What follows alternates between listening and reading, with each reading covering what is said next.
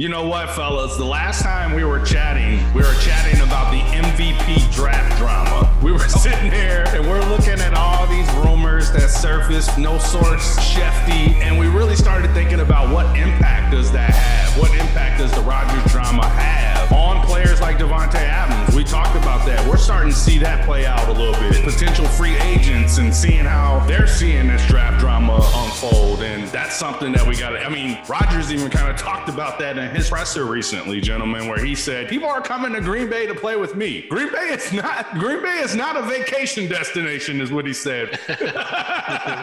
he, he went great. straight, he just, he, he didn't sugarcoat it. Guys are coming here to play with me. So we talked about that stuff. We talked about even back then on May 11th, we talked about can Brian Gutekunst and Mark Murphy fix this thing. All along, we've kind of always felt that they could. I would say that I was more on the side of like, I was irritated with Aaron Rodgers. I think Zach was more right away on team Aaron Rodgers and kind of screw the front office from the jump because he's kind of shared some of these these feelings that Aaron shared in this recent presser. But overall, we kind of thought that it, it could get fixed, but it started getting ugly. And it started getting to the point where everything that was coming out was just rumors and it was just frustrating more than anything. And I'm like, there's no reason for us to talk about this stuff. We had camp coming up on the 27th of July. And I'm like, by then, if he's not there, we'll have something to talk about, something legitimate to talk about. I think now, guys, we're at the point the draft is behind us. This drama for now is behind us. Even Davante Adams is at camp. It's football time, gentlemen. Go pack, go for sure.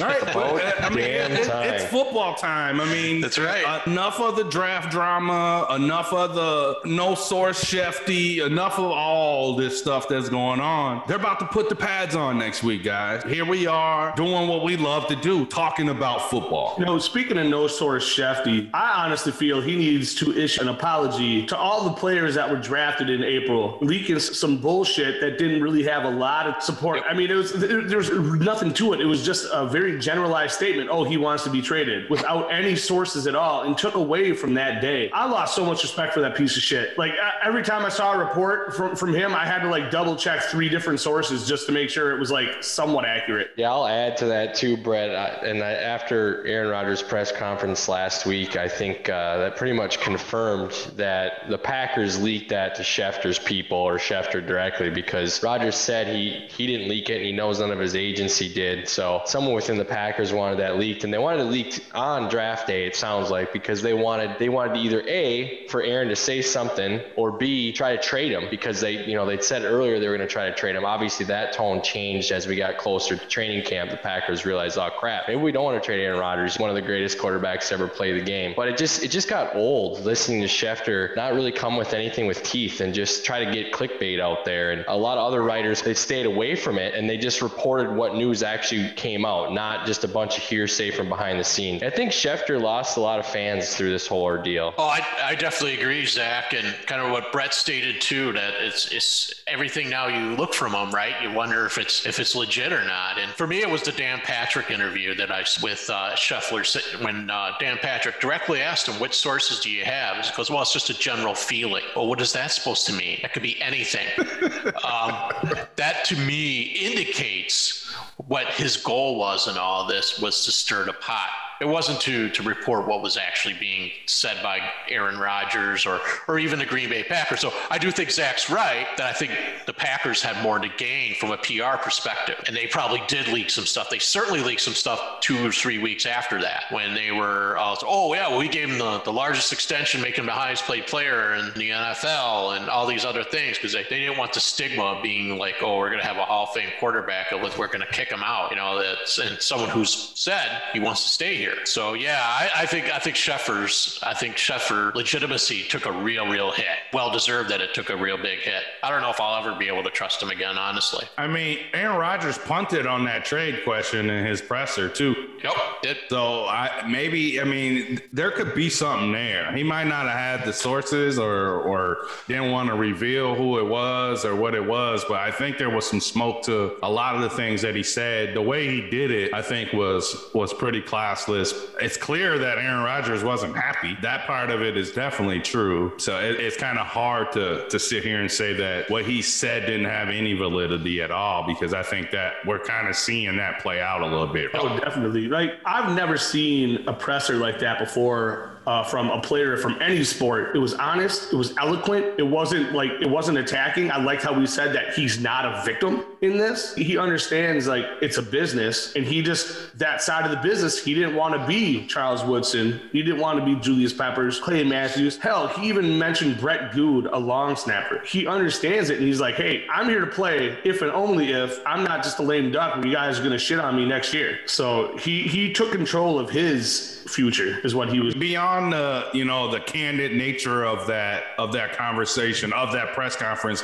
because that's what it felt like. It felt like he was just having a conversation with friends and really opening up about how he felt about it. And i think to be honest i think that was the way to go. For all these months of silence and and kind of letting people speak for him and letting the rumors float out there i think for him coming out gentlemen and really laying it out there like that was exactly what needed to happen. But what are your thoughts overall what was said i mean did that press conference make you feel any differently about the front office or aaron rodgers I don't feel any different towards Aaron Aaron Rodgers, really. Um, I like that he came out and finally talked about what was bothering him versus the passive aggressiveness that we, we saw all offseason from him. Shirt offended to bits and pieces, riddles that he's talking. You know, it was frustrating as a fan just hearing the riddles and not getting to the root of what the problem is. But at the same time, shed a lot of light on the back end of the front office of how things work. Seeing Gutey's presser the next day, where he's kind of backpedaling a little bit, saying, "Oh no, that's not exactly true," and "Oh, we, we offered contracts," and Roger said that you offered contracts, but also lowball players. I mean, it's common knowledge that Jordy got lowballed something fierce on his contract. He was like, "I'm not going to get lowballed," so that's why they cut. Him. It's it's so hard hard to see and hear Green Bay just shit over their stars. It, it's yeah. There's a long, long list of that for for a very long time. It's just one of those things where it's like Packers have tried to build this mystique, and a lot of our fan base, you know, we're the Green Bay Packers. We're so great. There's been players for 12, 13, 14 years that have been saying that maybe maybe we're just a little brainwashed that the organization doesn't treat its players the way that everybody on the outside thinks that they do. And this isn't just Gutey. I mean this goes back to when mark murphy began as the president and ceo maybe even before that. It's just to me yeah it's just one of those things. It's like okay you know Gutey obviously proved in that presser that he's got some people issues. Like he does not have people skills. When your star comes out and says you know these players were let go and didn't feel good about how they were let go and there was no conversations. Then he comes back out and essentially to me it sounded like his tone was saying oh no that's not true. Like pretty much calling Rodgers a liar. Obviously none of us were in those rooms so we don't know exactly what happened but Rodgers seems like a pretty candid dude when he decides to speak. He, he tells what's on his mind. So to me it's like how do you come out the next day of a guy you finally got to camp that was probably 50-50 at best and he's there and you're going to come out the next day and pretty much refute half of what he says? That just frustrates me. It shows that you don't have people skills. What he could have done and could have said was, know, there's some, some things that Aaron and I in the front office need to work on. We hate that he feels that way, but we're going to work on it this year and we'll see what happens. But that he didn't take the opportunity to do that and take the high road. And that's, I think, a telling sign of this is definitely Rodgers last year in Green Bay, as much as I hate to admit it. Yeah, I feel the same way, Zach. When I was hearing hearing Gutey speak after hearing basically hearing his quarterback lay into him for like 40 minutes. I said this to you guys in the chat. How do they actually fix this? Because Gutey basically was calling Aaron Rodgers a liar on a bunch of this stuff, even uh, the way they treat players. He, he, he basically like that's not true. He was just like, I don't know, man. I don't know how they get to a level because they there was even a point in the presser where somebody asked Gutey if he watched it, and then he said, Aaron Rodgers uh, defined your relationship as professional. I was just like, nice. Gutey's response basically was like, yeah, we have to try to be professional. So I think he knows that they do not get along and that, that his MVP quarterback does not like him. And I think that's telling because for a while we were trying to figure out who it was that he didn't like. I think we know now. Well, I mean, I kind of do. I kind of agree with that, Dexter. But kind of what follow up with what Zach said, though, is that you talked about how previous years that this has been a pattern for him. This was a pattern certainly under Favre too, where they refused to go all in and to make the team better. And it wasn't just the drafting of Rodgers, but it's passing on Randy Moss when they could have signed him. It's it's signing various players over the course of Favre's tenure that they could have made him a better team, give him another chance to win a Super Bowl. Happening for Rodgers probably for the past three or four years where they could have got guys like this. And what I think the culture things that Rodgers was kind of alluding to in the press conference have to do with the fact that they don't go all in and they don't keep their best players or they don't keep players who are good in the locker room. And I think that the thing that's most concerning, isn't just Rodgers, it's Z, it's De- Davante, it's all these players who are in the top of their careers who are extremely important to the Packers are having these same feelings. So when you look at QB versus management, and that's always a thing that's happened football as long as there's been football. But when these when you have other star players doing the same thing, that indicates the front office is creating a different kind of culture problem. And these are the kind of problems back when I was because I'm the old man here. These are the type of problems that we had in the 80s where we developed these really great players. James Lofton, first ballot Hall of Famer, goes to the Raiders, ends up with the Bills, gets him four Super Bowls. Tim Harris, great linebacker, left after four years, went to the San Francisco 49ers, became a Super Bowl champion. Be kind of like a couldn't recruit anybody to replace him until, as we all know, the great Reggie White. This is the kind of problem that I think that the front office is getting into. And I think Aaron is actually trying to help the Packers. He's trying to help them. We don't want to go back to that kind of model. He even said that. He said, I'm trying to help them avoid some of the mistakes they made in the past. That, that, no mistakes like that. He said that. He did yep. say that. Yep. He's yep. like, I mean, and to that point, he said Green Bay is not a vacation destination. Why aren't they using me as a recruiting tool? You know, so to that point, he mentions that in the offseason, he works out with various NFL players, players. and different, yeah. And he's like, I'm telling them this guy's good. Why not use me as a scout? I'm actually working out with this dude and I can see what he can do up close versus through film. Dexter, the one point that you just made, like he says that people come here to play with me. If Rodgers leaves next year, what who are they coming to play with? Yeah, what free agents come into Green Bay without Aaron Rodgers? Yeah, unless Jordan Love keeps lighting it up. I mean, it seems like he's having a pretty good start to camp too. Unless they see it, right? Seeing is believing. Till yeah. they see that Jordan Love is legit, it's gonna be hard to get players to come to Green Bay. And it's you know, also hard. It's also hard though if, if this is the perception how they treat their great players. Why is someone going to want to risk? Right. I mean, and look how it's playing out with arguably guys. And we had this poll in our Facebook group: the best player to ever play for the organization. Yeah. Nope. If it's happening to him, think about that. It's happening to Aaron Rodgers, who is arguably one of the best to ever play to play the game. Some people think he's the best quarterback. I mean, and that's debatable. But think about that. If it's happening to Aaron freaking Rodgers. It don't. It can happen to anybody. I don't know if it's happening to Rodgers. Rodgers is trying to avoid it from happening to him. I mean, what do you call since the draft? What do you call that? He said that has been happening for years. Yeah, so well, it, it has been happening for the man himself has said that it's happening. That's it, all I'm saying. It, it, has been happening for years to other players. I mean, he a laundry list of players he, he talked about that were still still went on to do some good outside of Green Bay after they left. I'd say the majority of them didn't. So uh, I think that's something okay. that we got to put out there. Most of them did not yep. do anything. So, so a couple of them did. And I mean, you're going to have that sometimes, but I do think that most of the players that got let go were let go at the right time. That's kind of how I feel. But there are a couple in there, especially like the rumors of Charles Woodson willing to take a pay cut. Like, I think that's a guy that you got to make an exception for. Yep. I think letting Julius Pepper stay around for another year was definitely worth it. Micah Hyde not getting a contract at all is ridiculous. I would Casey say Hayward. that. I mean, Casey Hayward, he was one too. He was hurt a lot for us, and then he went to the Chargers and just kind of had this string of just incredible football. Stayed healthy right? though. You're he right did. there, Dex. He did. Yep. He, he I mean, for, for us, for us, he was hurt, guys. Yeah, when he was You know, healthy, he was good, but he never was so got to that next level. Yeah, it was always like hurt. his. It, it goes back to that that old saying there. Your best ability is your availability. Yep. And that was an issue for us with Casey Hayward. When he was out there for us, he was great. We had we had major injuries multiple years with him, so it was just like always a hamstring. And, you know, those hamstrings are just like they never get better. So he get back out there and kind of tweak it again. Or he was never healthy for us. What a great player. Yeah, I mean, man, it's it's it's so hard to like root for either Rodgers or uh, the organization based on how it all played out. All the Vegas I already touched on this a little bit. The passive aggressiveness from Rodgers was maddening. Yep, it is. No, that turned me off as much as he- hearing about the organization treating their players like shit. Because like I want some some substance. I want to know what the hell's going on. I don't want to sit here and just be all vague and like speculate. Because how much speculation do we do in some of these uh, uh, podcasts? Just this year when we're talking about uh, J.J. Watt, and it's, it's damn near a sure thing, and we're like, oh shit, no, it's not. That's Well, why I think- we, that's why we took the hiatus during this freaking drama because it was just like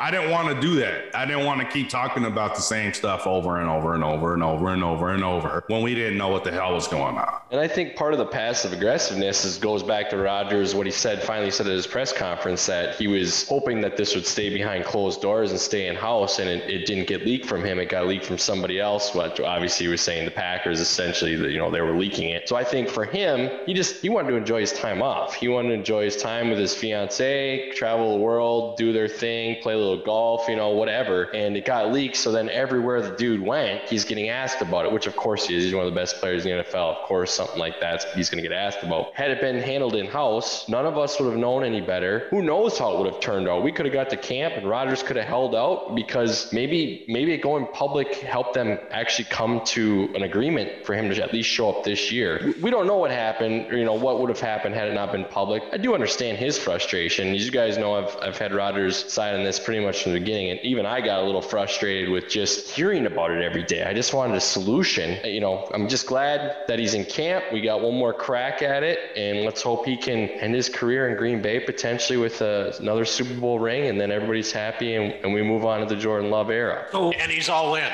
I think that's the one thing that we have to say here, guys. He is all. Yeah, he did say that. He's like he he put that out there. He's like I am all in. He also said he's not closing the door on getting this thing fixed either. Nope. which is great which You know, is and- great. Coming into it, gentlemen, after the draft and after seeing how this played out for a few months, this is pretty much the ideal situation Yeah, it's best best it could be, really. at this point. At this point, this is about from the organization side. I think they really kind of got their cake and these they're eating Aaron Rodgers too. At this point, they didn't really give up much. They gave him a void year in 23. They still have him under contract, under control next year. When you look at the new contract details and you see the cap hit, this year is almost 28 million. Next year, his cap hit is 46 million. Yep. And No, we're what? hearing that- We're 50 million over the cap already for 2022. Pretty much we're Aaron Rodgers over the cap right now. Hearing that next year, we're going to have the same feeling as Cubs fans this year when they uh, dismantle that entire roster.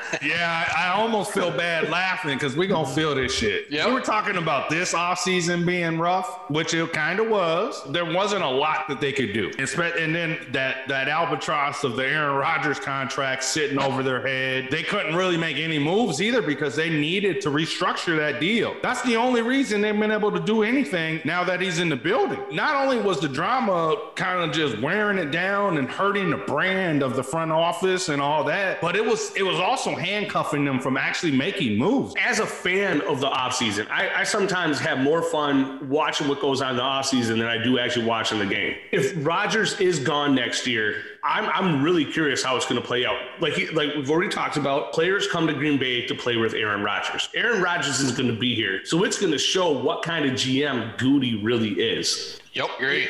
Are, are they going to be able to get players to s- surround um, Love with to be successful? Adams already said he's not giving a hometown discount. He wants he wants that uh, um, top receiver money. I don't blame him. They didn't ask Bakhtiari to do it. They didn't ask Aaron Rodgers to do it. Nope. Okay, he's earned it too. Bakhtiari said last year before he signed his contract that I know what the cap money is, but I'm seeing the teams like KC that drop. Gosh, I, there was the lineman, there was Mahomes, Tyreek. Hill. Kelce got his money. Remember, they all Oh, they just started Yep. paying everybody. Yes, they. And, and it was like if they can do it, and still be able to be compete at the top level, the Packers can make it work for me. And he said that it was important for him to be the highest paid tackle. And then all of a sudden, uh, was it Tunsil? One of them uh, came in and One went over by One a couple, like a dollar. or something. he tweeted back out at dude too, like, dude, you're petty. He goes, that's petty as fuck. That's awesome. So Like- these, that's why I said Tae. se- He's seen he's seen Bach do it. He's seen Aaron Rodgers be able to do it because they were all the best at their positions, and they they became the highest paid at their positions. Obviously, that's something that's always fluid because once one guy becomes the highest paid, you know somebody else is going to pass you. At the same time, I can see where Tae's coming from. He's, he's So- worked really hard to get to this point too. For next year, we're either gonna have Rodgers or we're gonna have Tae. But I don't see with the cap situation that we're gonna have both. I, I mean, ideally, you would try to get Tae done now because I mean he, he's on an expired contract. But then also, I've been hearing rumors that the Rockefeller reps were in town, which Rock, uh, Rockefeller Sports they represent Jaire, so they could be I heard that, working. too. He's at, wait, he's under Jay Z. yeah, Yeah. I didn't realize that. Oh, that's pretty shit. dope actually. What, what, but what uh, they've Jay-Z been say? in Fuck town. you, pay me. And so they could be they they could be actually outlining and getting the framework put together for a deal for Jaire at this point too. I don't know what other reasons they'd be in town. They're vacationing in Green Bay. Yeah, that Vacation. vacation, that, that vacation destination. that is the 920 of Green Bay. Oh my gosh. So there was that fun fact uh, that, that- I don't know if I posted this in the chat, but I saw it. It's a 920 area code in honor of Reggie White. Did y'all know that? No, I didn't know that. Yeah, I sent you that, you guys that like a couple months ago. Yeah, I knew uh, I saw it somewhere, but I thought that was freaking cool. So That's the first shout out- time I had heard it too. Shout out to the Minister of Defense, man. Yep. He changed it all. He, changed did. I, I was telling people, I commented on a post the other day about this, and when he arrived, it changed everything. He delivered, showed up, and all of a sudden it was like, wow, the Packers are Super Bowl contenders. Look at all the free agents that followed him. So I it mean, was just pretty cool to see that play out. So cool. Shout out to Reggie White, man. One of the greatest to ever do it. 92. Rest in peace. Yeah, RIP. I don't know, man. I'm, I'm hopeful, guys. Are you guys hopeful this can get fixed in one season? I do, I do, and, I, and it, this, this is this is one of the things that I'm actually actually somewhat hopeful on. If, and this is the big if, we get to the Super Bowl, we don't have to win it, but we have to get there. Winning solves a lot of issues. It does. Winning Yeah. cures a lot of issues. It does. and what I, way I think this plays out, because I, I think Brett made a really good point. If we don't get to the Super Bowl, we just get to the NFC Championship game. It's going to be a decision that I don't think we can keep Rodgers and we can keep uh, Tae, because I don't think either one of them are going to be one to give anything. In this case of Rodgers, he's going to want to be traded probably. In the case of Tae, he's going to want the big contract. We keep both. However, if they do get to the Super Bowl, I could see a scenario where we sign Tae and then Rodgers agrees to have his contract modified. So that way we don't have that $50 million cap hit. And then, but I think that's the only scenario where I think where Rodgers ends up staying is if we get to the Super Bowl because financial and him wanting to make a deal because he has to make a deal, restructure his contract if they have any chance of keeping both of them. It's just, it's, it's just, it will have to happen. But I do think that part could be repaired. I think, I think the key point though is, is that we got to, we got to think about two things. One, you mentioned it, Dexter, where how is Rodgers most likely most angry at Gutey and it kind of looks that way. But we also have to consider, was that what Murphy wanted him to do? And so it's, it's, I think it's a twofer. I think Murphy is trying to, oh, well, I'm just, I'm just, I'm just ahead. I'm not, I'm, only kind of standing behind my man. I'm not so sure that Murphy's co- completely innocent here and all this. But I do think the other key point that I think one keeps Rodgers here, he keeps talking about this. He wants to be known as a Green Bay Packer for his entire career. And I think for him, that's a big important part of his legacy, like it was for John Elway, like it was to a lesser degree uh, to Dan Marino. To people like that, that he wants to be associated with one team. I don't think he wants to go out like Peyton Manning did, for example. He even said that Robert in his presser. He was like, "I want to be here. I want to finish my career in Green Bay. It's in. I think it's in Gutey's court now. He laid it out there. He does want to be here to finish his career. Whether or not the Packers are willing to make that happen is going to say a lot because the way I'm seeing it right now is Gutey's plan is still in place. It is. And we'll see what happens. For sure. I think uh, I think the biggest indicator we'll have you guys, and and I think it's because of Gutey's ego and maybe even Murphy's ego. I think in, in preseason sucks. We all hate preseason, but I kind of like it for, for this one reason because we're going to get to see Love a lot this preseason. So let's say Love goes out there and again, it's just preseason, but he looks really damn good. He goes out there and he turns some heads and is like, okay, this kid is as talented as all the rumors have been saying for a year and a half. So if he goes out there and looks decent in the preseason, it makes the Packers front office feel confident. They might have in their mind more leverage for Rodgers and they might say, you know what?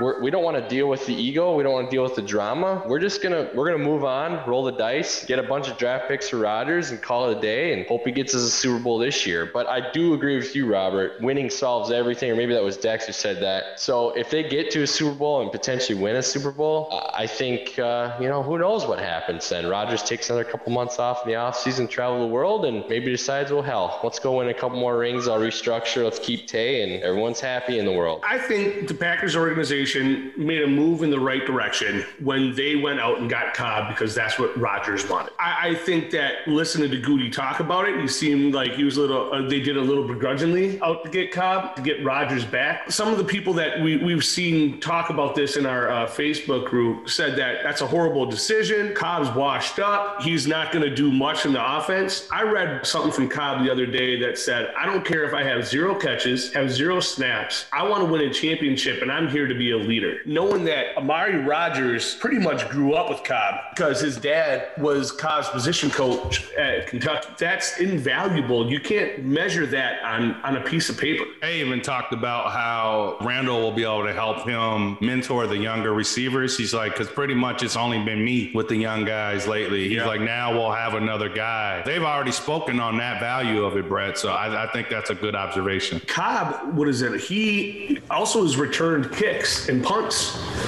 That's something that when we drafted Cooper, that uh, not Cooper, sorry, uh, Rodgers. We drafted Rodgers. We're talking about that's something he can do. That's that's another mentor. That's another that's a player coach right there that he's going to be able to do for the team. That's who's running with the ones as returners right now, guys. Yep, Cobb and Rodgers. and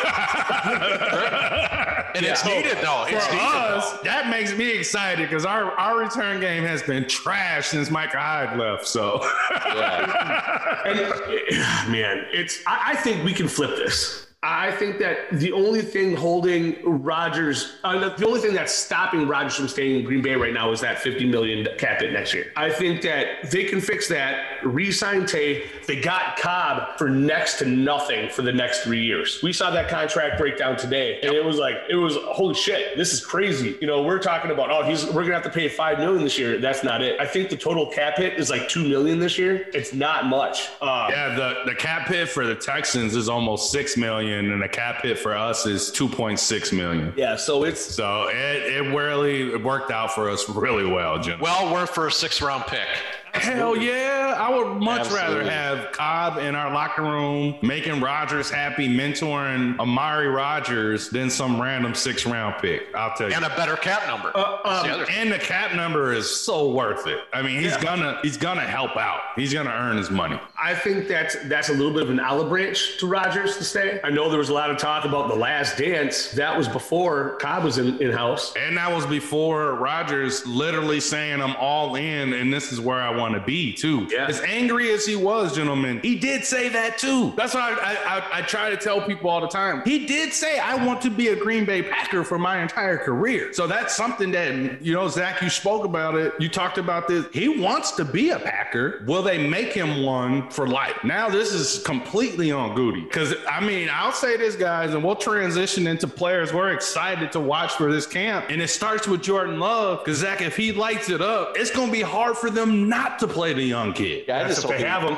I, I, hope they light. I hope he lights it up so he gets on uh, other play, other teams' um, radar. Yeah, radars. Because then he so. can be trade. He can be trade bait at that point, and then you just extend Rodgers for four years and call it a day. Yeah, if Rodgers wants to play another four or five years, like extend him till he's forty. You know what I mean? Keep get, keep extending him until he doesn't want to play anymore. As exactly. long as he's playing, if good, he's playing know? at a high level, there's no Hell reason yeah. to move it. Hell yeah! Because you can you can break. Uh, there, I have this saying that I like to use a lot. Break the cycle. This is an opportunity for the Packers front office to break the cycle. This is an opportunity for them to say, hey, we're not going to do what we did to all the other older players or the aging players, I should say. Aaron Rodgers is not old. He takes him. He looks amazing right now. Oh, yeah. he, ta- he takes great care of his body. He's out there slinging it already, lighting up Eric Stokes for three touchdowns to Tae already in four days.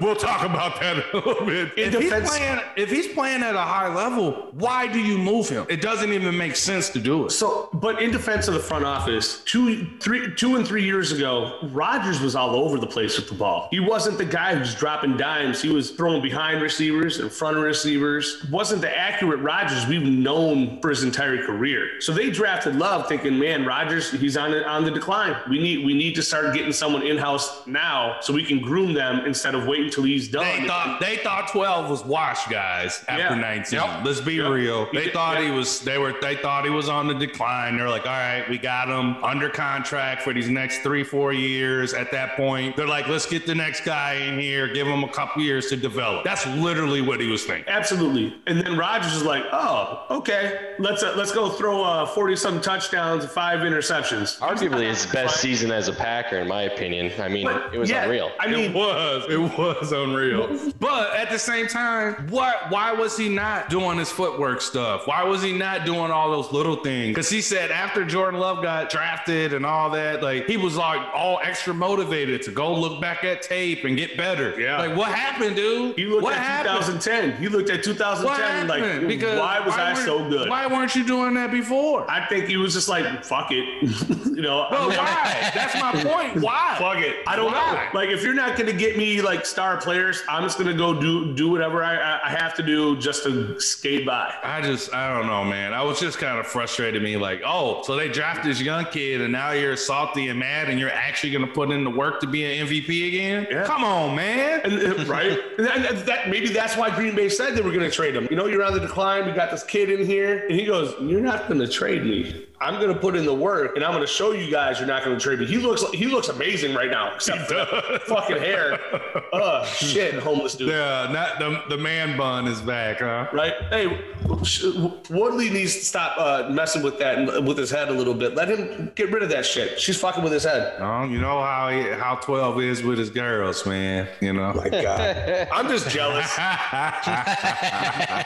I mean, Olivia Munn to Danica Patrick to well, Olivia Munn was the hottest one. The other Oh, ones yeah. are the other Not ones are kind of are kind of on the the other, one, the other like- ones are kind of kind of average. You know. His women uh, decline like his gameplay. One of my buddies like for Aaron Rodgers to be like a famous dude, he sure does like average looking chicks.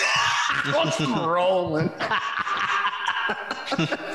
I was like, well, I can't really argue with you. He doesn't. He's not going for like supermodel, you know, type chick. So, In words of Mark Murphy, he's a complicated fella. he's a complicated fella.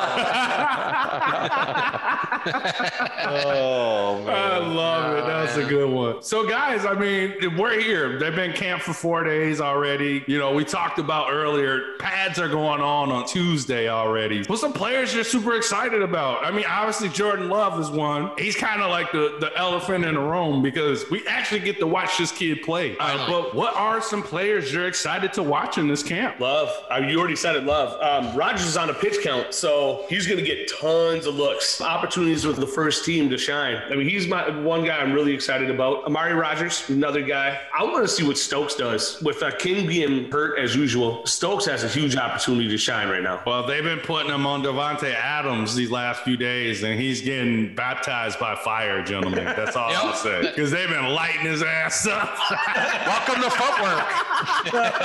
Welcome to footwork, Stokes. I mean, they're they're they're putting them on Tae, and Tae is lighting his ass up, bro. They got three touchdowns on Stokes already. I mean, I- tell you couple what though, I tell you what though, I mean that is one hell of a combo to have to practice against every single Right, day. I'm, Oh, yeah, yeah, totally. that's what I'm saying. He's only gonna get better because of it. Iron sharpens iron. Hmm? You know, if you're guarding Davante Adams every single day, you're only gonna get better when you play against somebody. As long as it doesn't shake his confidence. It Uh, doesn't seem like it will. He, he has this different kind of demeanor about himself, uber competitive. I, I expect Jaire him to swagger. learn. I expect him to learn from it. And I think it says a lot that they have him on him, that they believe he can do it. King is hurt, guys. He's out right Yeah. now. Who didn't know that would happen? Oh, go figure, man. I, I felt bad for fucking Kevin King, to be honest, do because too. if he's healthy, man, when he's out there and he's healthy, he is really good at football. Yeah, but yeah. it's just so rare that those two things happen. That he's healthy and out there. You know, he's out there and he's banged up. He's out there and he re-injures himself, and it's just like he's rarely out there healthy playing. Huge opportunity for Eric Stokes to grow in this camp, and he's definitely going to do that. Getting just burned and ate up by Tae in that footwork, like you said, Robert. He ain't seen nothing like that. I got my, my this is going to be probably I'll probably be the only one to say this of the three of or the four of us here. But my player I'm watching the most because I think it's the player that will help us determine if we have a chance being a top five run defense is TJ Slaton, and he's Dude, played you really stole that. well. That Oh, was my guy. Oh, TJ. oh, Hey, well, good reports in so far, Robert. He's, Yeah,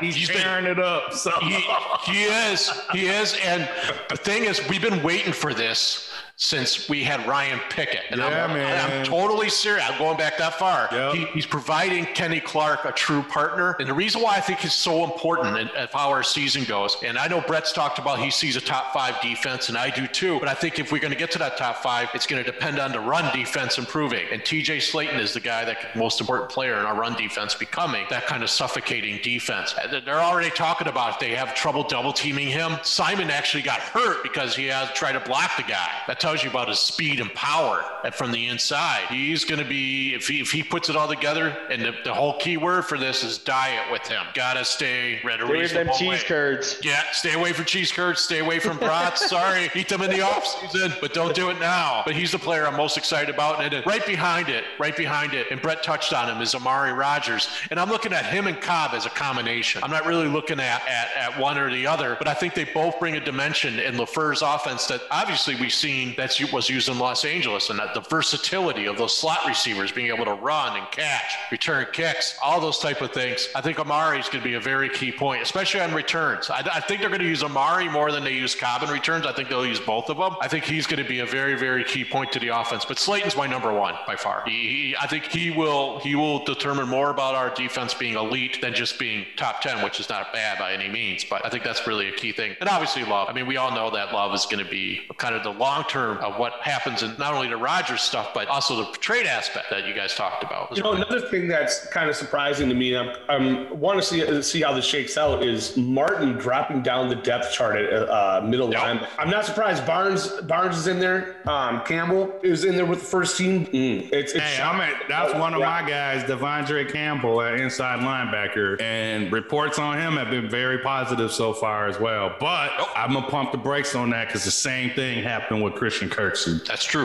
Who else? Who else y'all excited about? Zach, did you give us any? No, because I really Did honestly they thought I was still? going They to still be. your? They I still swore yours? I was going to say TJ Slaton because I'm like, man, if we can get another D lineman that can make an impact in the freaking run game. And then I was like, well, I'll go right behind him and say Campbell because I've watched some film on his, you know, everybody said he can't cover. And the film that I've watched says different. He, he's covered some damn good tight ends out of, uh, you know, out spread out wide even. Those two guys up the middle, I mean, depending on how it shapes out. I mean, our defense was not as bad as people think. We were top 10 defense last year. We just needed some more difference makers uh, in the inside, in the middle. So I think, man, if those two guys, I, I really want to watch them closely. And, and it sounds like TJ's doing a really good job already and, and making a difference. So I'm The really run defense, Zach. The run yeah, defense. it's That's just really- yeah, yeah. it's going to be huge, and I, I'm just honestly, I've never been so excited for a freaking preseason game on August 14th. Can't wait. I'm so excited you both said TJ though. I mean, getting Slaton and he's wearing 90. I can't wait to watch that kid play. I can't wait. I mean, Right another an, another one, and I mean, he's not necessarily new. Rashan freaking Gary, guys. I don't know, man. I was looking at the end of last year. If you look at the metrics and the the pass rush numbers, he was our best pass rusher on on the team, and that says a lot when you have a guy like Z.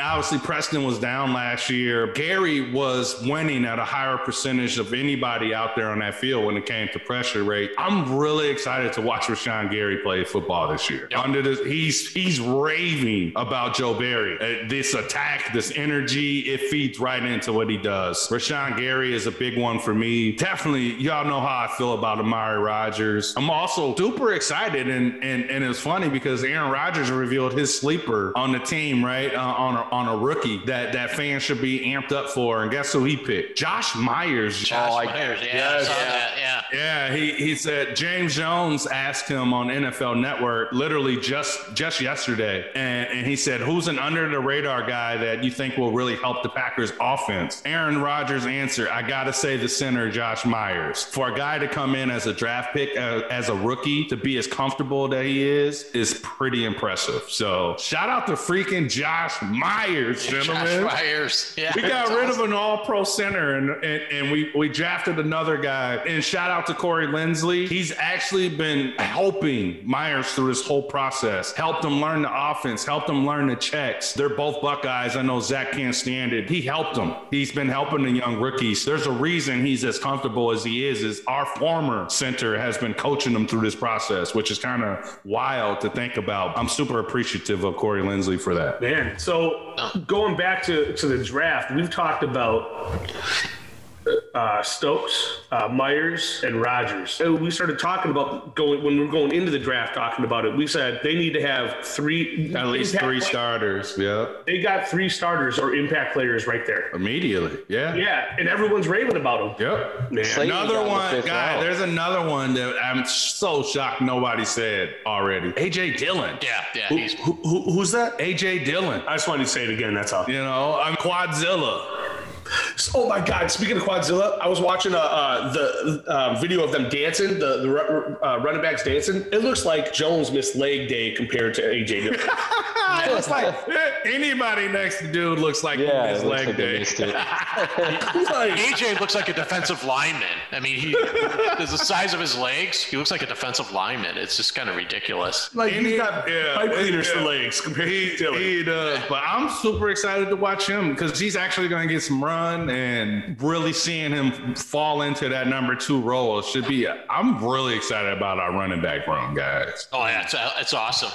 I'm excited about the run game as a whole. The line to see Yeah. the new additions. This like you've shared earlier in the week in the in the um, chat. Uh, They're the monsters. Size, the Yeah. size of our line is just. We feel like the Dallas Cowboys lines of the '90s. That's how big It's these guys are. It's insane how big they are. Dennis Kelly like actually made David Bakhtiari look small, and I was like, this is not easy to do.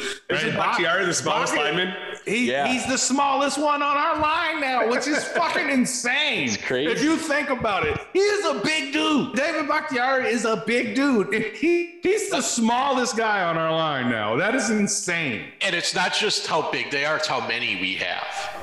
We actually have a lot of linemen that we can rotate in and out that are all kind of the same builds. You know what I mean? There's a physicality to this line that I've been waiting for years to come to Green Bay. It's finally here. That's the one knock on Kelly, though. Not that it's a knock, but if you look at all the linemen we have, they're versatile. Yeah, Uh, he isn't. Jen- He isn't. Jenkins plays all over the line. My, my, my guy, you haven't talked about him yet, but Billy Turner can play all over the line. But Kelly's a tackle. That's all Albeit is. very mediocre in some spots. Oh my Mm. God!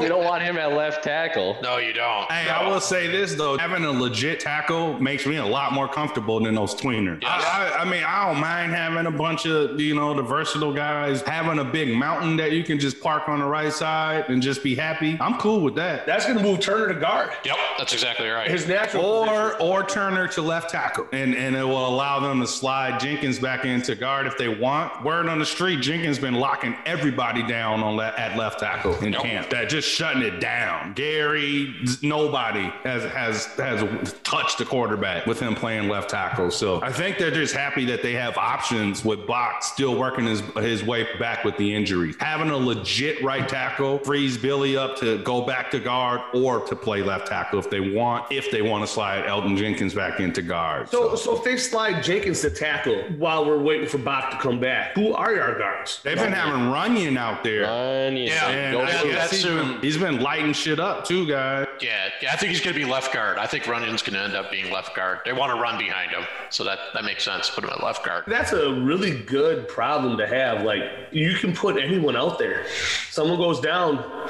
Um, I guarantee Aaron Rodgers is looking at his offensive line and like, man, as much as I can't stand that Gutey dude, he snapped on this, Yeah. right? Yeah. Right? Like, I, I, in his head, he has to be like, man, he just he built me a hell of an offensive line. Rodgers, Rodgers is walking. Rodgers is walking behind that line like I walked behind my buddies in the bars in college. Just go Oh. get him, boys. Go get him, boys. think Yeah. about how big, like he's looking at his center is the size of a tackle. By the way, Josh Myers is he's the size of a tackle. He can move, Um, too. He yeah, he's he's the he's he's literally the biggest. He's the biggest center I've seen. I, I mean, the dude is massive. Yeah, he's tall. bigger. He's bigger than our left tackle, and he plays center. That's all you need to know. Yep. But I guarantee Rodgers is looking at his line and he's probably like, oh, I don't like him, but he clearly wants to keep me healthy. Because this offensive line is incredible. I, I don't know how many tweets I've seen from reporters, guys, saying something of the sorts. This is the t- most talented team I've seen in Green Bay in years. Rodgers has to see that too. I mean, he he came back. He really didn't get much. He's seen that he has a championship roster. This team is legit. It's a ton of talent on this team, gentlemen. It's not just Rodgers. he was sitting at, on the sideline at home, watching everything shake out, and he goes, "I don't want Love to be, uh, win a Super Bowl this year, and me sit at home. So I'm going to come back and play and win that Super Bowl." I mean, this is a, this is as good a shot. This team is is, is better than last year's team, in my opinion. Just with the key additions, the draft picks actually being impact immediate guys that are coming in, adding Campbell, adding Kelly. This is just a better team in, in general. Are there positions that you guys are watching closely in camp? Obviously, we talked about some of the guys that we're ex- we're excited to watch, but any particular positions or any surprise cuts that you see coming? I'll start there. I, we already kind of touched on it, but uh, when when Bak is back, and if Runyan keeps playing the way he is, obviously Jenkins goes to left guard when Bak is back. If they have him out on the left tackle, I see maybe Runyan sticking at right guard, and, and Billy Turner could be the odd man out. Sorry, Brett, but I, I just think that if they can get it, you know, this, we obviously know that this front office has an ego. They want the guys that they've drafted and molded to be the starters if they can get them. So if Runyan can honestly beat out Turner, he's a hell of a lot cheaper. They could, they could get rid of Turner. Depends on Bak though, because they do need that depth if Bak sounds like won't be back for week one, is what I'm reading so far. That's the one surprise cut. All the other guys that could get cut, um, to me, we've talked about in the chat, maybe Funchess, because again, Packers like to draft picks. I don't see him cutting EQ if he shows something in camp. I hope they do because, you know, I think Funchess could really be a difference maker in this offense if given the opportunity. And I think EQ has had plenty of opportunities outside of his injury year. Last year, he didn't show me anything, and I was really excited for him last year. So, um, I don't really think that would be a surprise for EQ to be cut, but if Funchess doesn't make the team, uh, I would be a little bit surprised just because of his size and, and he's shown in his career that he he's had to play as a one before bad teams and still put up numbers. So yeah, if Funchess is cut, that could be a surprise. And then I really think Billy Turner, depending on how the O line shakes out, could be the odd man out when Bak is back.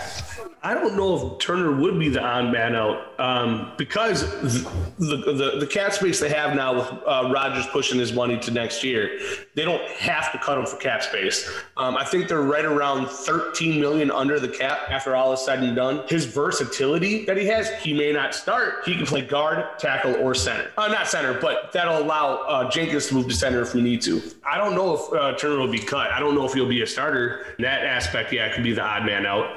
Um, I, I think Kevin King might be cut. Just uh, he's healthy.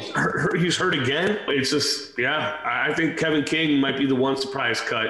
Other than that, I don't know if there'll be any real surprises at all. Did you guys also see on to add to you real quick, Brett? They had Josh Jackson starting at the other corner opposite Stokes yesterday in practice because Jaire. That's actually exciting. yeah, And it is. Um, yep. That's good because we've talked about what what happened to that kid because Yep. there He was played a well. time Jackson where he- played well. Yeah, played there was well. a time where he was playing really well, and then he had a couple down moments, but then he was just not on the field. I mean, they weren't even they were weren't even dressing him at the end of the years. We were really I don't know if it was mental or what it was, but that's good sign for the second round pick. What what kind of secondary does Barry run? Very um, it's very aggressive. I mean, because they're aggressive up front. A lot of man to man. A lot of man to man. man. Bump yeah, and- very bump run, though? yeah. A lot of man.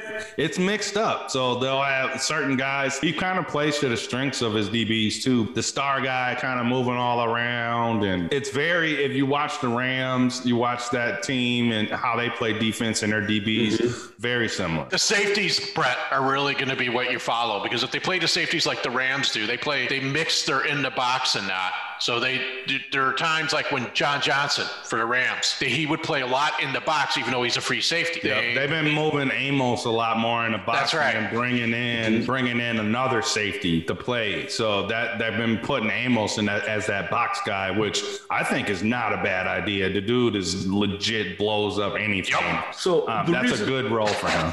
The reason I ask is because at Iowa, Jack, they ran a, a zone secondary, and Jackson thrived in it. I mean, his his uh, last year at Iowa, six seven interceptions. He got two against the Badgers, and then he comes into the NFL, and now he's playing man and bump and run, and that's not his strength. And so that's why I'm, I'm curious as to what Barry runs because if he doesn't play man or bump and run, he might be really good. I mean, I could probably see him moving to safety at some point Right. and being that hover guy. They That's still some- got him outside playing corner right now. Yep. They're not giving up on him there. I mean, a, a change of coach. Um, I'm I'm excited to see what Barry brings. Um, sometimes it's just even if it's the same scheme. Sometimes it's just that different type of energy, which I'm hearing everyone's raving about. Yeah. So he could re- Even Jaire have been raving about him. So I, Yeah. when I see this, I'm like Z loves the guy, Gary loves him, Jaire loves him. I Amos loving the new scheme. I was hearing him t- uh, rave about the new scheme and what they're doing. I think it's pretty cool, man. They're mixing it up more too. There are some things where you know a lot of comments about the Pettine defense where other teams would just say it was just they knew what they were going to do. They're just going to just be there. So if they if they execute and they just kind of knew where we would be, they just had to execute their play. He kind of just did what he did. He, there weren't a lot of there weren't surprises, and he didn't really have people guessing too much. And there's more action and more more surprises come from Joe Barry. You know, I, going to retract my statement about uh, surprise players or someone who might get cut. Um,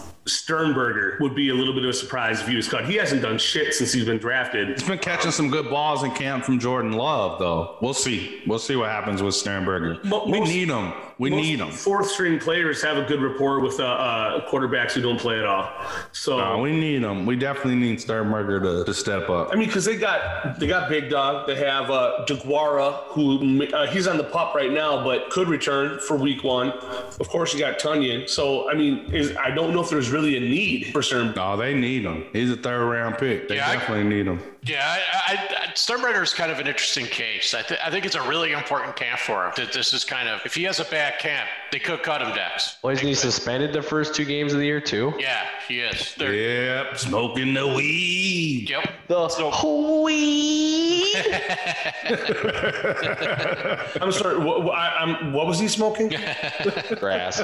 Yeah, I think I think I think for me, the way I kind of look at it is that the I think the, the we talked about this a little earlier, but the QB opposite Jahari, who is that going to be? Uh, is it going to be Jackson? Is it going to be King? Is it going to be Stokes? Uh, it's going to be kind of interesting to see how that goes out. We talked about the guard battle already, and that, that was one I had written down here. And the other one I think is nose tackle. That's where the Slaton versus whoever else they're going to compete there. That's I think that's going to be interesting battles. A surprise cut. We talked one of them already. Zach, you kind of nailed it. I think Funchess is in could be in real danger because Cobb got signed. I think that the fact that we have Cobb, and I don't think he's going to get cut. That, Funchess would be kind of a big name that could get cut.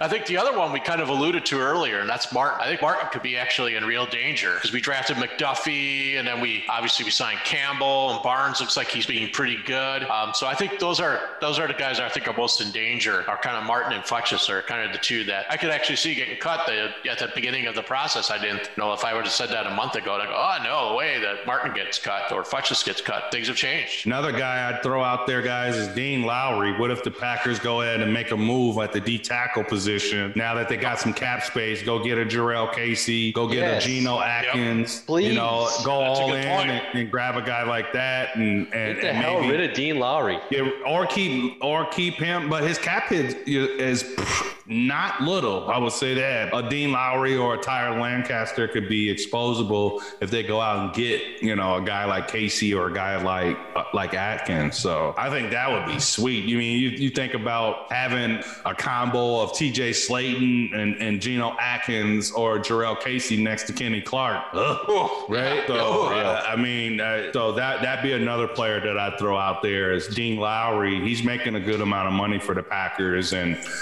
as as a D, he's an okay player, but he's not a he's not a, a difference maker. He, he's not gonna. Yeah, I don't know. He'll he'll do his job, which I know a lot of coaches like. He'll do his job, but he won't do much more than that. So you guys, you guys have talked about Cobb coming back already a couple times throughout the podcast, but I mean, any thoughts on that? Any thoughts on Cobb coming back and what his impact could be, but also the thoughts of a guy like Dennis Kelly coming in because you know we talked about that Packers offensive line. It is massive. But thinking about adding a guy like Kelly, was a 17 game starter for the Titans and a 2,000 yard rusher. What kind of impact can he have on our running game, just being as big as he is? And what what do you see there? What are your thoughts of, of Cobb and, and the Kelly signings for the Packers? Anytime you can get a guy that like Kelly that already knows the system, that's especially with after a 2,000 yard rusher, I think it's a it's a great signing and a low key signing. I mean, I, I don't understand why the guy was out there. Anytime you can get a guy like that that can pop right in there and, and know the system. It's great. It's a great signing. At least give him a shot and see what he has. And then for Cobb, I got. I, I mentioned this maybe in the Facebook group. Somebody was saying, "Oh, all these Packer fans think Cobb's going to come back and be this great thing." I don't even care about what he does on the field. I think what Cobb brings in the locker room and with the young players is going to be more valuable than anything he's going to do on the field. If he has a great year this year,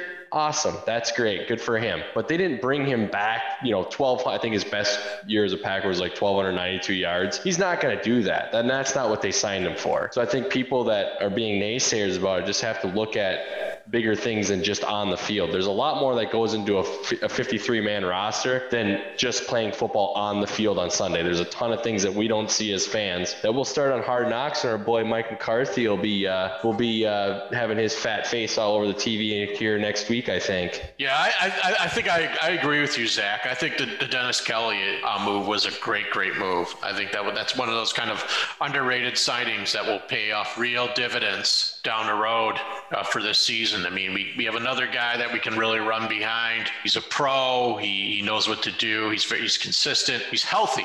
That's a big thing because that's one problem that we had. As we found out when we played Tampa Bay, we had problems at tackle, right? I think that's a move. And I, I think the the other thing that I think that's getting kind of left out about about Cobb, the leadership thing, the mentoring thing, and all that kind of thing. We now have two true slot receivers on the roster. That's something LaFleur really likes to have on his his, his, his palette in terms of play calling. I think the play calling of LaFleur's offense is going to be able to be expanded because of Cobb and also Amari too. Obviously, I think this this will give the team options that we didn't have last year, and make the offense even more potent than it was uh, with with Cobb being added to the fold. I love the addition of Dennis Kelly. I'm looking at his stats right now. He had 1,049 uh, snaps last year, only had two penalties and zero sacks allowed. Awesome. He's a really good player. Um, they mentioned uh, the salary cap being lower and stuff, impacting why he might be out there still. Like a lot of teams just didn't have the money. Being able to get a 17 game starter right now, right before camp, is pretty amazing, especially a guy that knows the system. It's kind of a win win for the Packers. Absolutely. I mean, he, he was blocking for uh, Henry, who rushed for over 2,000 yards last year. And and that quarterback that had had an MVP type season. Tannehill? Yeah, he did. Yeah, he had a he had a great year. He had a really good year for them. Yeah, I'm excited for him. I'm excited to have Cobb back. You know, we I'm not gonna beat that to death, but having that that mentor for Amari, having that olive branch for Aaron Rodgers, I think just makes a lot of sense. And when you look, I mean, we talked about the contract. We're paying a little over two million for him, and they created they Russ Ball and, and company did a really good job of making that contract make sense for us. Welcome back home, dude. Yeah, so the one thing about that contract I didn't realize is they added a, a void year for 2023. So just like Rodgers got a void year in 2023. Yeah. So it's essentially he's on a two-year deal. Yep. Just like pretty much Rodgers is right now, which kind of makes sense. Yep. And Let's Jones. keep his boy. Let's keep his boy around for a couple years, and, and and and let's see what we can do this year. It seemed like everybody is all in on 21. I don't think the Packers are done. I expect another signing, to be honest. Um, I wouldn't be surprised. Oh, I already mentioned 13 mil under the cap. Could be a signing, could be a trade, could be an extension. Uh, there's a lot of uh, could be's, but the, uh, I don't see them sitting on that. Guys, what's your starting five up front on the offensive line week one of box out at left tackle? I'll start. Um, for me, it's Jenkins at left tackle, Runyan at left guard, Myers at center, Billy Turner at right guard, Kelly at right tackle. I think that's pretty well established of what the offensive line will be. And then when uh, when we get back, back, back at left tackle, then we'll move Runyan the right guard, as Zach suggested earlier, and then we'll put Jenkins back at uh, left guard, and uh, and then back obviously at left tackle. I, I don't know if that's going to be the starting uh, line. It's going to either be that or it's going to be um, Turner at left tackle, Jenkins at left guard, Myers center, Lucas Patrick at right guard, and Kelly at uh, right tackle. I'd say Billy Turner at right guard and Kelly at right tackle, but I, I agree with uh, those other ones there, Brett. Yeah, I mean, I, I'm not saying that Robert's wrong because I mean you can't you can't argue that's a shitty lineup. That's a, No, that's that's a pretty damn one. good that's, lineup. that's the one I would pick right now. Uh, Yeah. I'd keep Jenkins at left tackle and let Runyan run at left guard. Have Myers at center. Have uh, Kelly at the the right tackle, and then have Patrick or that other big hoss that we have. Uh, what is it, Braden? He's been Yeah. battling for for that position there too. So there's a few guys, man, and it seems like we just got a lot. It's gonna be hard to make the team at, at offensive line, and I have a feeling the guys that get cut are gonna get picked up by other teams. Let's just say see, that. I can see them trading trading alignment. But going back to what um, Robert Robert and Zach were saying about Billy Turner being the odd man out, he could be traded. I mean, he's got value. He's not oh, bad. Yeah, he's a good player, so that is that would be that could be that could be somebody that they could move and try to save some money. Yeah. Or Patrick. I mean, Patrick. too. Patrick. Either one of those guys. If if Runyan ends up when Bak is back, if Runyan ends up being a starting guard at the right side, I mean that kind of leaves both of those two guys. They don't need two of those guys with the other young guys we have as depth, do they? If they can get something, anything for either one of them, get the you can get rid of their salary. I mean Turner Turner played really well for us at on the right side last year when they had when he went to left tackle, albeit against Tampa Bay's front seven. He looked he looked like Billy Turner we were afraid to see again. So it, it all depends on camp. Let's see what happens, especially when some preseason games happen and see see how Injuries. players play. Injuries, yeah, that yeah, exactly. We never know who's going to get hurt every day in, in camp. Freak stuff happens even in non-contact. Who knows? Yeah, uh, the, only, the only lineman I really haven't heard anything about is Hanson from uh, last year's draft class. I mean, he was on the practice squad at the end of the year. So once they drafted Josh Myers, you knew that was a wrap. Also, I've been seeing that Runyan's running at center. He was running with center with the at, with the twos. They seem to want Runyan out there uh, to give him an opportunity to play. So he's backing up at two play at two positions right now, which is kind of cool. Yeah, to me it feels like that front office wants him wants him in this on this team, obviously. do. But they're Yeah. trying to find a spot for him to get time. And a little bit of time last year, Runyan played really, really well. Yeah, when he had to play, he, he played well against NFL competition. So they know he can Yeah. play. he was thrown in week one, and he did well. He didn't. They uh, know he can play. under the So pressure. you know he, you know he's stronger, he's smarter, you know. So I mean all that. So I don't expect him to. I expect him to play better this year, and he was actually pretty good last year. So So speaking of Myers, though, he's gonna be the only one out of that trio that, that's gonna stick of, of that run in that draft. uh, running. Yeah, well, Stepaniak uh, He retired. retired. Yeah, it'd be Runyan to be. I mean, and honestly, out of three, you hope one stick. You're not Yeah. going to get them all usually, especially that late in the draft. So if Runyan becomes a starter, that's a win. Yeah, but speaking of Myers, who's making the calls at the line uh, for the starting? Do, do we know? uh, He is. he I guess Myers is making all the checks and everything already. So that would be my only reason to keep Jenkins at left guard, regardless of what happens with uh, Bakhtiari to start the season, is because he can help make those calls and help him out. Yeah, he's making them. Uh, he's making them already. yeah, he had a lot of responsibility where he was before, so he was that guy. So a lot of times, if you're that guy in college, it's just easier for the be, you to be that guy at the NFL levels. They asked him to do a lot at Ohio State. I mean, a that- smart dude, and like I said, Corey Linsley basically been mentoring him along the way. with. was pretty cool to see that happening. I mean, if, if, if he can do that, continue to do that and do it well, that opens up the possibilities of what combinations that Packers are out there for linemen. They don't have to worry about someone else because to make that call, and you want probably your interior lineman to make that call. If he can do it, it's going to be uh,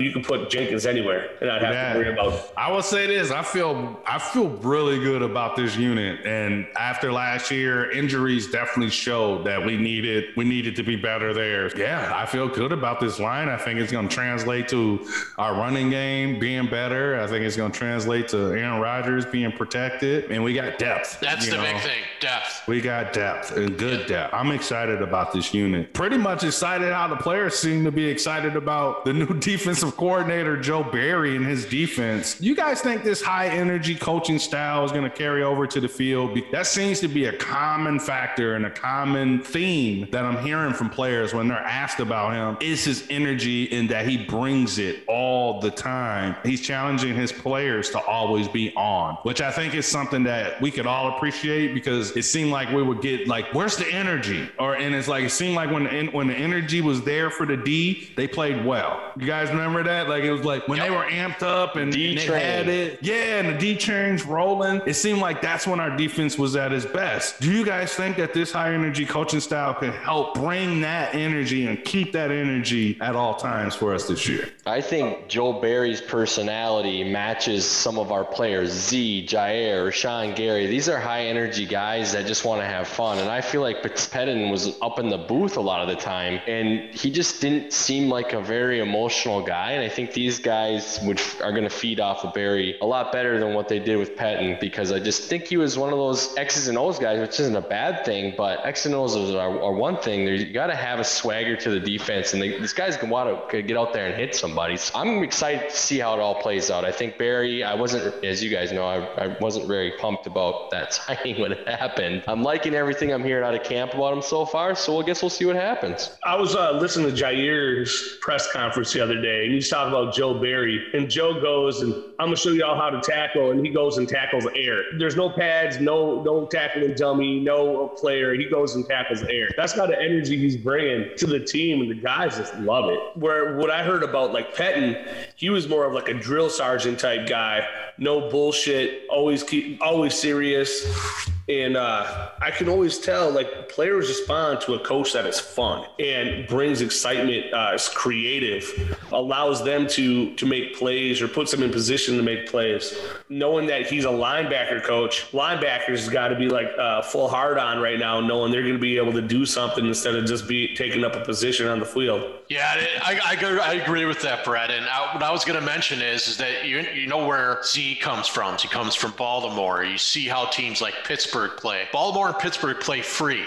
The, the, the players are all they're always flying around they're they're always having fun there's some type of thing i think that's the kind of energy that he brings that kind of energy means there's those defenses that bring that are often very, very good. Miami too. They're another team that plays very free. They're not really the disciplinarians. The, and even though this guy was a great defensive coach too, Bill Belichick's defenses aren't like that. They're very disciplined. They're very all those type of things. But I just like this fit better with our guys, especially Z, especially Gary, especially Jahari. I think Jahari loves to play with a lot of energy. The way he just the way he plays and what we've seen, he gets very fired up. I think this is I think this was a match made in heaven. I was with you, Zach. I, I didn't I didn't know if I really like to see an older or I guess an established DC come to uh, the Packers, but it's looking better and better, like a really good hire right at this point. Guys, Pettine's defense wasn't bad last year. We talked about it being in that Nope. top 10 range. How much better do you think it could be under Barry in year one? I think it'd be much better. Pettine's defense wasn't bad when it came to key plays. Players are out of position all the time. Third and one, you just got defensive backs playing 10 yards off the ball. Why the hell do you doing doing that. 20 seconds left in the half, and all you got to do is keep the guy in front of you. So you play man, and instead of trying to get a stop, stop them from going over the top. And what happens? Everybody knows that there was a touchdown, three seconds left in the half. Should never have happened. Settle for a field goal. Stop them, you know, for a field goal try, but don't let them get over the top. And that's that's I think the biggest knock for me on Pettine is the defense showed up, but not in critical times. Another thing that the guys have been talking about a lot, which is which is funny because it was communication that cost us the Super Bowl last year on defense. Uh, a shot to, I mean, to get to the Super Bowl was was bad communication, and a lot of the players have been saying that the communication is better. So that that alone, I think, is is a positive. That guys know where they need to be, and you mentioned this too, Robert, about the safeties kind of being the quarterbacks of it all back there, and you could hear Savage uh, if you listen to his last presser, you hear Savage talking about how he and Amos are the ones making those calls, and that everybody's on the same page, and guys trust them on the back end to make the correct calls. And communication has improved, energy is up. I'm excited about this unit because it's it's flush with talent. It really is. If you think about it, we got guys at every single le- level that are stars. The only difference is we got to see what we get from inside linebacker, right? So uh, right now it's Campbell and Barnes running with the ones. So if we get an NFL caliber play there, and I think even having a guy like TJ playing on the line with Kenny, having better, that having that better presence in the middle is going to help those guys. I'm excited to see what this defense is going to be. So I'll be keeping a close eye on those linebackers throughout camp and in the preseason, but just watching. I just want to watch how they play with this new energy, with this new focus on communication and, and kind of having each other's back. Sky's the limit. I, I expect them. I want them to be just as good, top ten, and let's see. Let's see if they can push for a top five unit. Yeah, I, I- think kind of uh,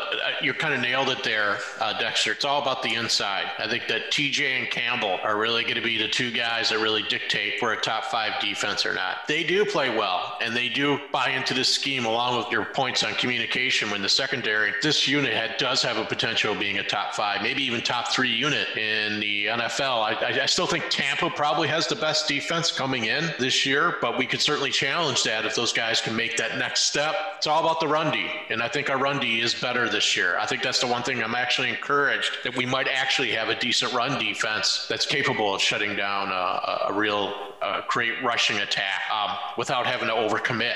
And I think I think that's the biggest improvement that we'll see is that we're going to see a defense that is more complete, and I don't think we've had that in quite a while, to be honest. Brett, Zach, I'm cautiously optimistic about how, how our defense is going to perform. It can only go up, really. I mean, we could obviously go down, but with the same talent, adding a few pieces, I- I'm super excited about that defensive line because you got another Haas in the middle, taking up blockers, letting our uh, linebackers flow. It's, it's going to be a lot of fun watching them, though. Well, for me, I I just I think Robert hit the nail on the head. He said there was times where the defense was. I mean, we finished in the top ten. It felt like there were times where we needed a big play or a big stop, and we just didn't get them. And I feel like a lot of that was placement. You know, maybe it was you, Brett, especially the Tampa right at the half there. I mean, that was obviously a terrible defensive scheme. There It was should not have been man to man. Leave a guy in island to fail there. For me, it's just I want to see some more intensity. I feel like the defense made great strides last year, but I feel like with the intensity this coach has, sounds like that's already bleeding down to the players. And I feel like if we can just do some of the things we did good last year, but throw in a little bit extra run defense and maybe a few more turnovers, this defense has a chance to go from okay to pretty damn good.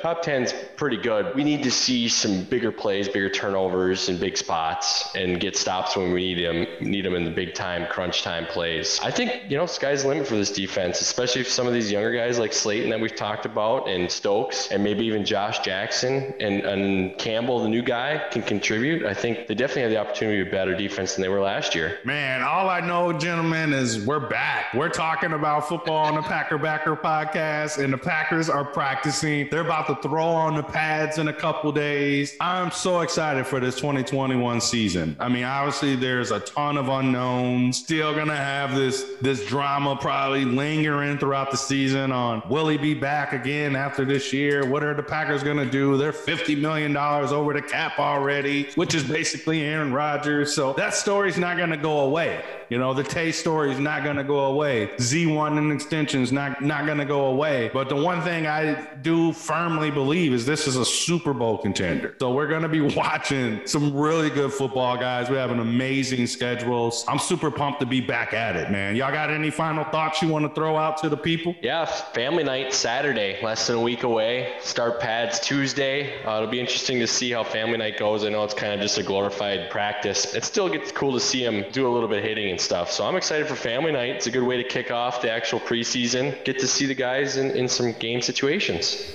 Yeah, I'm really looking forward to seeing in the preseason, at least initially, to see what Jordan Love does. I'd like to see how he performs, just to know what we have. He's the biggest. He's the biggest X factor in terms of the future, the next five years of the Packers, and hopefully we have Rodgers. We never know, and so that's why I think preseason is actually exciting this year because of Jordan Love. The summer of love. It really is. I mean, the kid didn't get a camp last year. He didn't get anything. No preseason games. No no mini camps. No nothing basically a rookie. If you look at it, last year was pretty much a redshirt year for Jordan Love. I think the league's going to be watching him because if he struggles, their front office, they're going to be trying to extend Aaron Rodgers. I don't care what anybody says. Yep, they don't want that egg on their face, which it would be kind of late at that point. If he lights it up, it just makes that conversation a lot different. I'm looking forward to training camp. We didn't get to see training camp last year. We didn't. Hopefully, see... we get up there. Yes. At least for a day. I want to at least get up there a day. Uh, I would love to. Yeah, I would love to. I don't know if it's going to work out. Work's kind of kicking my ass right now. Quit your job, dude. YOLO. That, that's not going to happen. Brett, don't quit your job, please. Rob, Rob, I was about to say, Rob might want me to, but that's sure no, I, nice, no, beautiful I, house you just bought, Brett. Quit your hey, job. Hey, hey, but what's Brett He's knows when, sugar mama. Brett knows. Brett knows when I say this, we don't want anybody quitting our job right now. No, it's super busy, super no. busy. But no, it's like I, I, would love to get up there just to kind of see what what everything is. You, you only get snippets of the media of like what's going on. I'd love to see it live. I mean, it's training camp. I love watching it. I, Zach said he doesn't really care for training camp that much. But the thing I love about it is you get to see players that you won't see for the next 18, 19, 20 weeks. That's that nerding out shit, man. Like I, yeah. I, I love looking at the second and third guys. It really it speaks to how good your team really is. See, I like the preseason. I love the preseason games because you get to see the second, third, fourth stringers, guys you never hear of. Now, if I lived in Green Bay, dude, I'd be at train. I would quit my job. I'd be at the damn field every day, being like, "Go to. I'm not going to work today. I'm sick for Tuesday through Thursday every week until this date. Uh, I'm taking notes, but you know, being up here, it's tough for me now. I used to get Fox 11 out of Green Bay up here, so I would see the daily training camp reports. So now I got to go online and do all that stuff. So I know if this, you know, we do have the internet up here. So yeah, I got to, I just got to get more exposure to training camp. But I, as a kid, we used to go down every year to the Packers training camp, and it's a blast. Like you get up close and personal with these players as they're riding their bikes across the street and stuff. It's a blast. It's seriously a, a great experience. Every Packer fan out there, if you've never been to training camp practice, do it. You will not regret it. You know, one thing I didn't touch on with Cobb is last year there was a lot of jet sweeps receiver coming out of the backfield with Tyler Ervin. When he got hurt, they tried moving Aaron Jones into that position and he he struggled. They signed Tavon Austin. He didn't do shit but fumble. Having Rodgers and Cobb on the offense. Yeah, they got two oh, guys that are built to do that stuff. Getting a little mini chub right now thinking about like what we're going to be doing to defenses. It's going to be it, there might be some abuse going on, some illegal shit. What would be illegal in some states because of how bad it'll be, but it's going to be so fun to watch. The create creativity in LaFleur's offense. This isn't uh, Mike McCarthy's offense where you have all the weapons and it's super vanilla. This is going to be fun, like getting receivers open. We saw that uh, versus the Rams with Ramsey jumping up and down because of the creativity of that play, get Adams open. There wasn't anyone around five yards from him. Amari Rodgers and Cobb are in this offense. Oh man, it, it, it's it's going to be electric, and it's it, we we may see an offense put up more points than we've ever seen ever. Yeah, the play calling Brett. The play calling options that that LaFleur has now is going to be great, and also the audible options for yeah. Rodgers. Yeah, you know. there's not going to be a fall off. You're not going to. He he designed a scheme around a player. That player went down, and they didn't have anyone to fill that role. Nope. Now they have they, two Now they have two. It's it, I love it. Gotta love it. It's funny because even in, even Coach Lafleur and his presser, they asked him about that. They asked him, they were like, "Are you worried Cobb's gonna take away Amari's rep? Are you ex- more excited to be able to scheme up things for both of them?" And he he pretty much said there are things that Amari's gonna be better at than than Randall, and and vice versa. He's like, so mm-hmm. we will have things for both of them. So he's already thinking about it and scheming up things and, and preparing packages for both of the players. I think that's exciting. We got the right coach for it. And I love having the two guys because, like you said, they did try a little of everything to try to replace that, that swerve role and just didn't work. And then with Dillon and Jones, they'll be on the field together at times. They're talking about splitting Jones out someplace and have Dillon back there. You got to respect Aaron Jones as a receiver. All that does is spread more people out and give way more room for that freaking freight train to run. So, so it's smart. It's good. It's actually smart football. Yeah. So going back to my, my statement I made earlier in the uh, podcast about people complaining about Roger Cobb being back, he's washed up.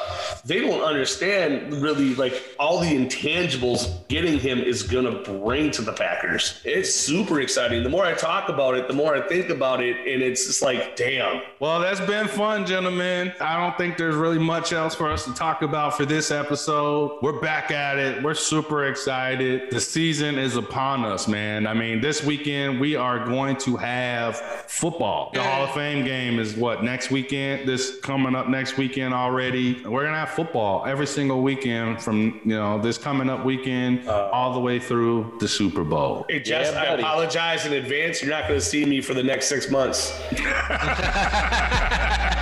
not I sad. love you. I love you. She's sad. Oh, oh, terrible. She's throwing the party and shit. Like, go, go Cubs. Go Cubs. Fuck you. You're gonna go pack go. Go pack go. Go, go pack go. Bucks and six. I fucking love it, Dex. All right, y'all. All right, later. See you guys.